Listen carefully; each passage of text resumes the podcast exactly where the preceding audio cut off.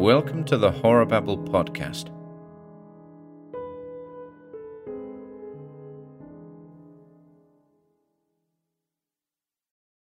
The Mark on the Wall by Virginia Woolf.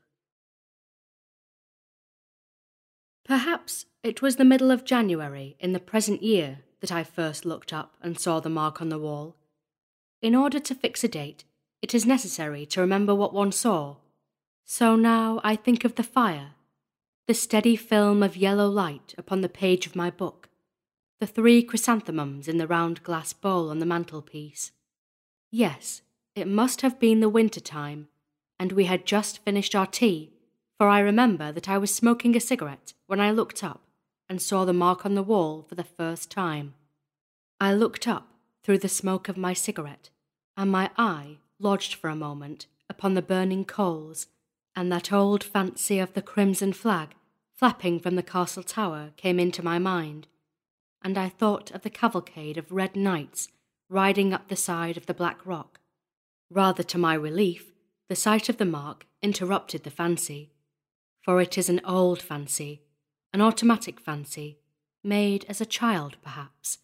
The mark was a small round mark, black upon the white wall, about six or seven inches above the mantelpiece.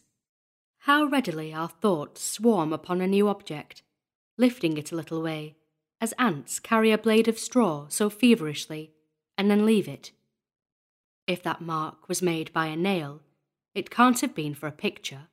It must have been for a miniature. The miniature of a lady with white powdered curls, powder dusted cheeks, and lips like red carnations. A fraud, of course, for the people who had this house before us would have chosen pictures in that way. An old picture for an old room. That is the sort of people they were. Very interesting people and I think of them so often, in such queer places, because one will never see them again, never know what happened next. They wanted to leave this house because they wanted to change their style of furniture, so he said, and he was in the process of saying that in his opinion art should have ideas behind it when we were torn asunder, as one is torn from the old lady about to pour out tea and the young man about to hit the tennis ball in the back garden of the suburban villa as one rushes past in the train. But as for that mark, I'm not sure about it. I don't believe it was made by a nail after all. It's too big, too round for that. I might get up, but if I got up and looked at it, ten to one I shouldn't be able to say for certain, because once a thing's done, no one ever knows how it happened.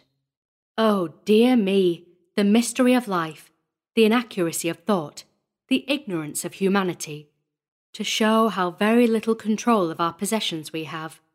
What an accidental affair this living is, after all our civilization. Let me just count over a few of the things lost in one lifetime. Beginning, for that seems always the most mysterious of losses. What cat would gnaw? What rat would nibble? three pale blue canisters of bookbinding tools. Then there were the bird cages, the iron hoops, the steel skates, the Queen Anne coal scuttle, the bagatelle board, the hand organ. All gone. And jewels, too. Opals and emeralds. They lie about the roots of turnips. What a scraping, paring affair it is, to be sure. The wonder is that I've any clothes on my back, that I sit surrounded by solid furniture at this moment. Why, if one wants to compare life to anything, one must liken it to being blown through the tube at 50 miles an hour, landing at the other end without a single hairpin in one's hair, shot out at the feet of God, entirely naked, tumbling head over heels in the asphodel meadows like brown paper parcels pitched down a chute in the post office, with one's hair flying back like the tail of a racehorse. Yes, that seems to express the rapidity of life the perpetual waste and repair, all so casual, all so haphazard. But after life, the slow pulling down of thick green stalks, so that the cup of the flower, as it turns over, deluges one with purple and red light. Why, after all, should one not be born there, as one is born here, helpless, speechless, unable to focus one's eyesight, groping at the roots of the grass, at the toes of the giants. As for saying which are trees and which are men and women, or whether there are such things, that one won't be in a condition to do for fifty years or so.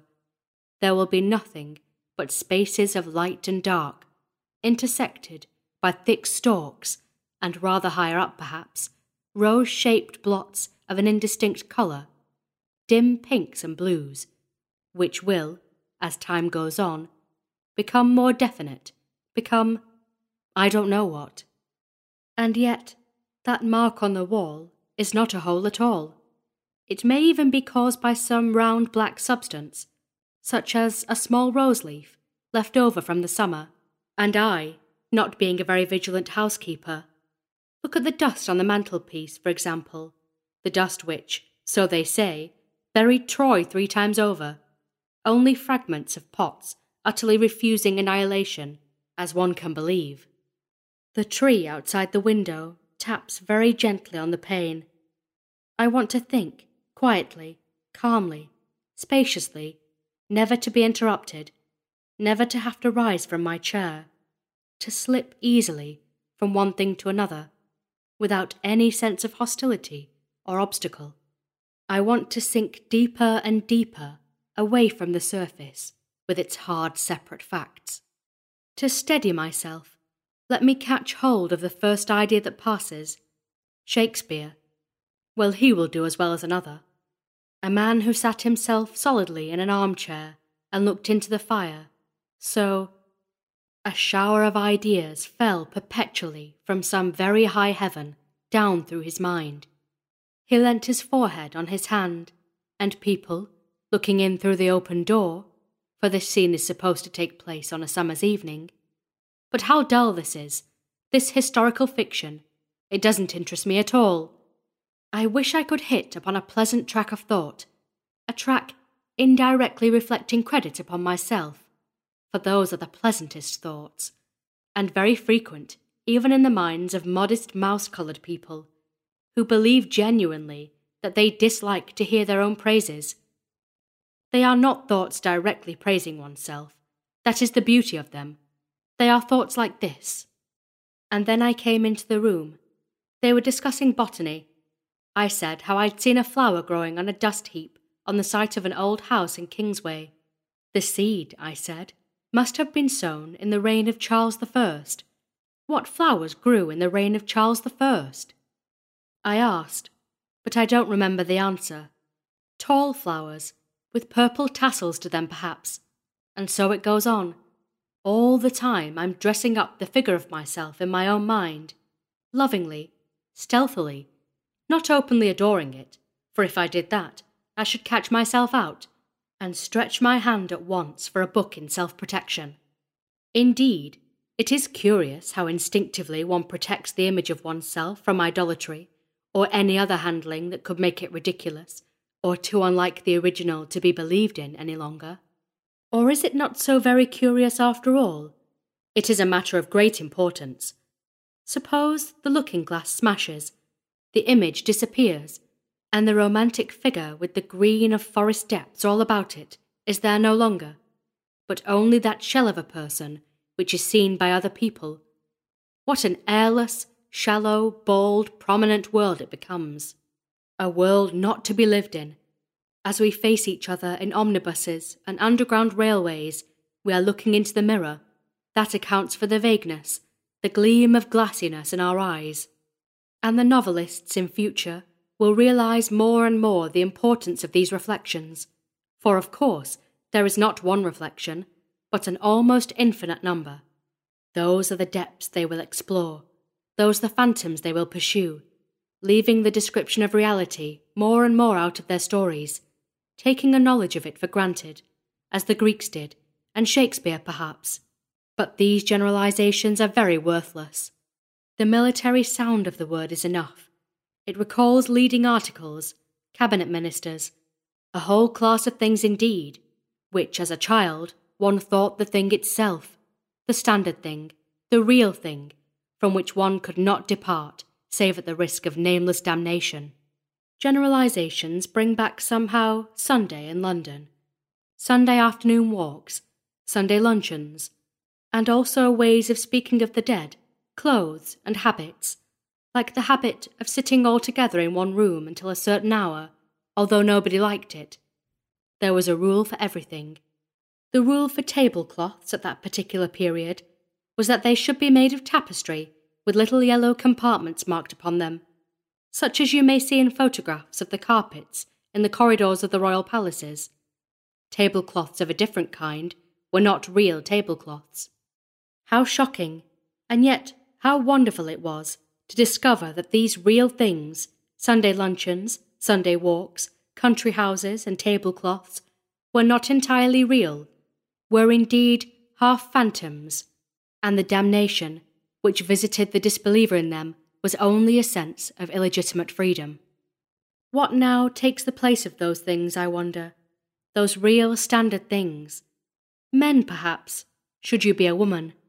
The masculine point of view which governs our lives, which sets the standard, which establishes Whitaker's table of precedency, which has become, I suppose, since the war, half a phantom to many men and women, which soon, one may hope, will be laughed into the dustbin where the phantoms go, the mahogany sideboards, and the Landseer prints, gods and devils, hell, and so forth, leaving us all with an intoxicating sense of illegitimate freedom, if freedom exists.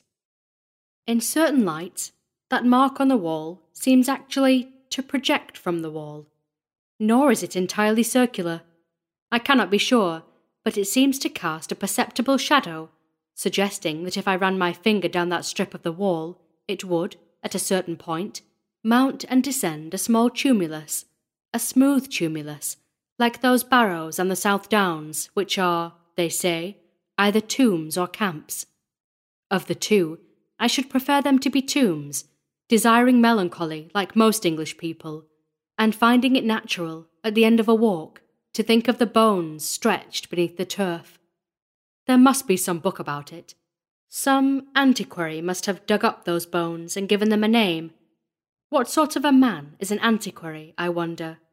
Retired colonels, for the most part, I dare say, leading parties of aged labourers to the top here, examining clods of earth and stone, and getting into correspondence with the neighbouring clergy, which, being opened at breakfast time, gives them a feeling of importance. And the comparison of arrowheads necessitates cross country journeys to the county towns, an agreeable necessity both to them and to their elderly wives, who wish to make plum jam or to clean out the study, and have every reason for keeping that great question of the camp or the tomb in perpetual suspension, while the colonel himself feels agreeably philosophic in accumulating evidence on both sides of the question.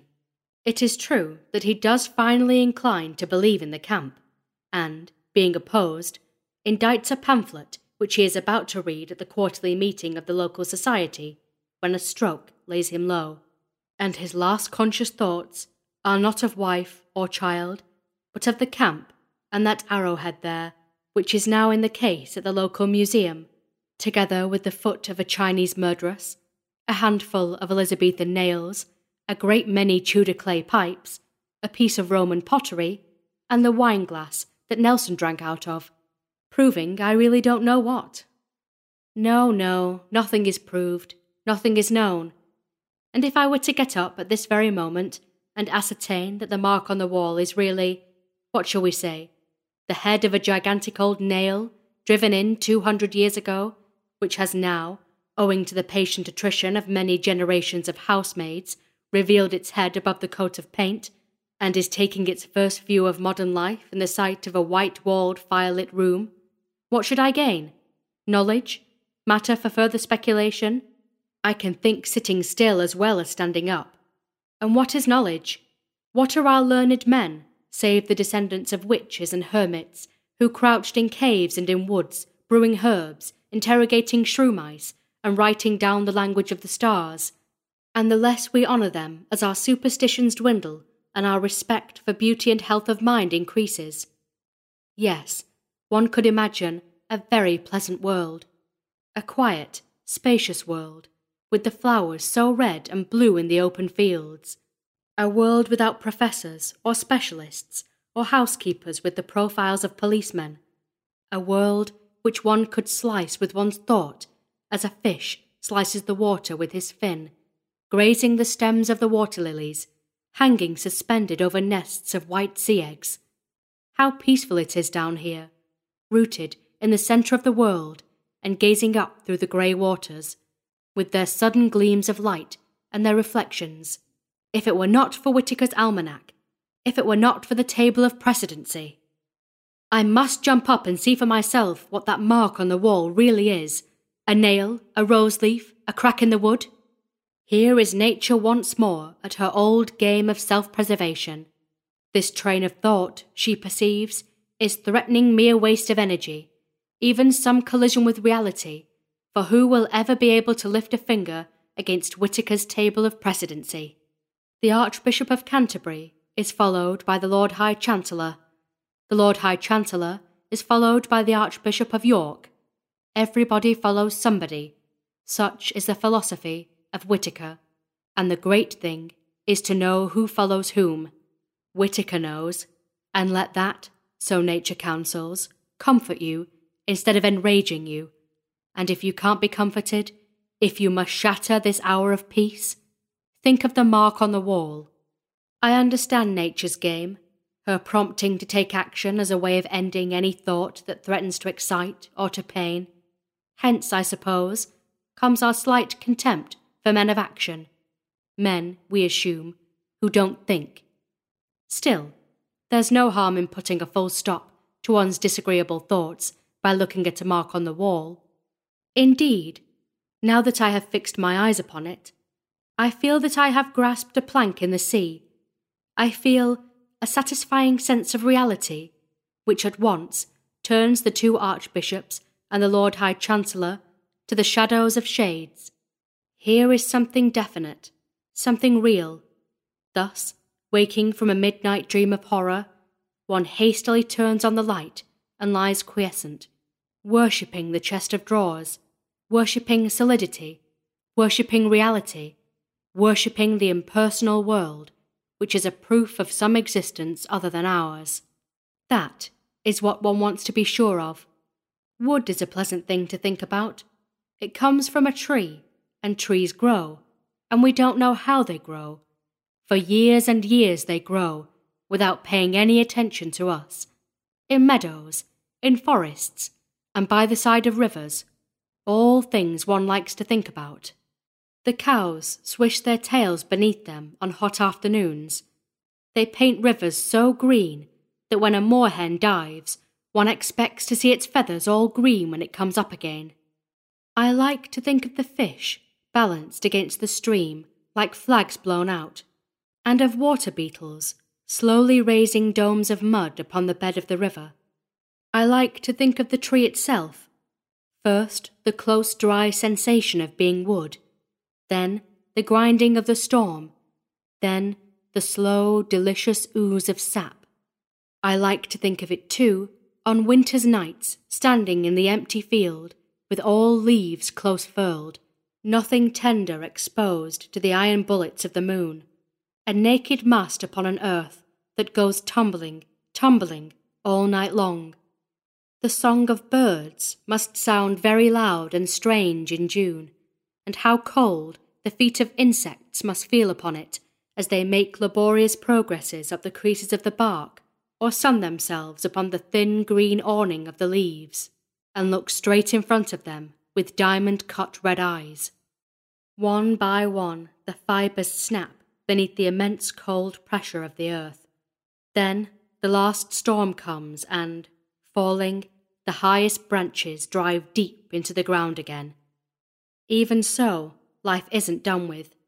There are a million patient, watchful lives still for a tree, all over the world, in bedrooms, in ships, on the pavement, lining rooms where men and women sit after tea, smoking cigarettes. It is full of peaceful thoughts, happy thoughts, this tree. I should like to take each one separately but something is getting in the way. Where was I? What has it all been about? A tree? A river? The downs? Whitaker's almanac? The fields of asphodel? I can't remember a thing.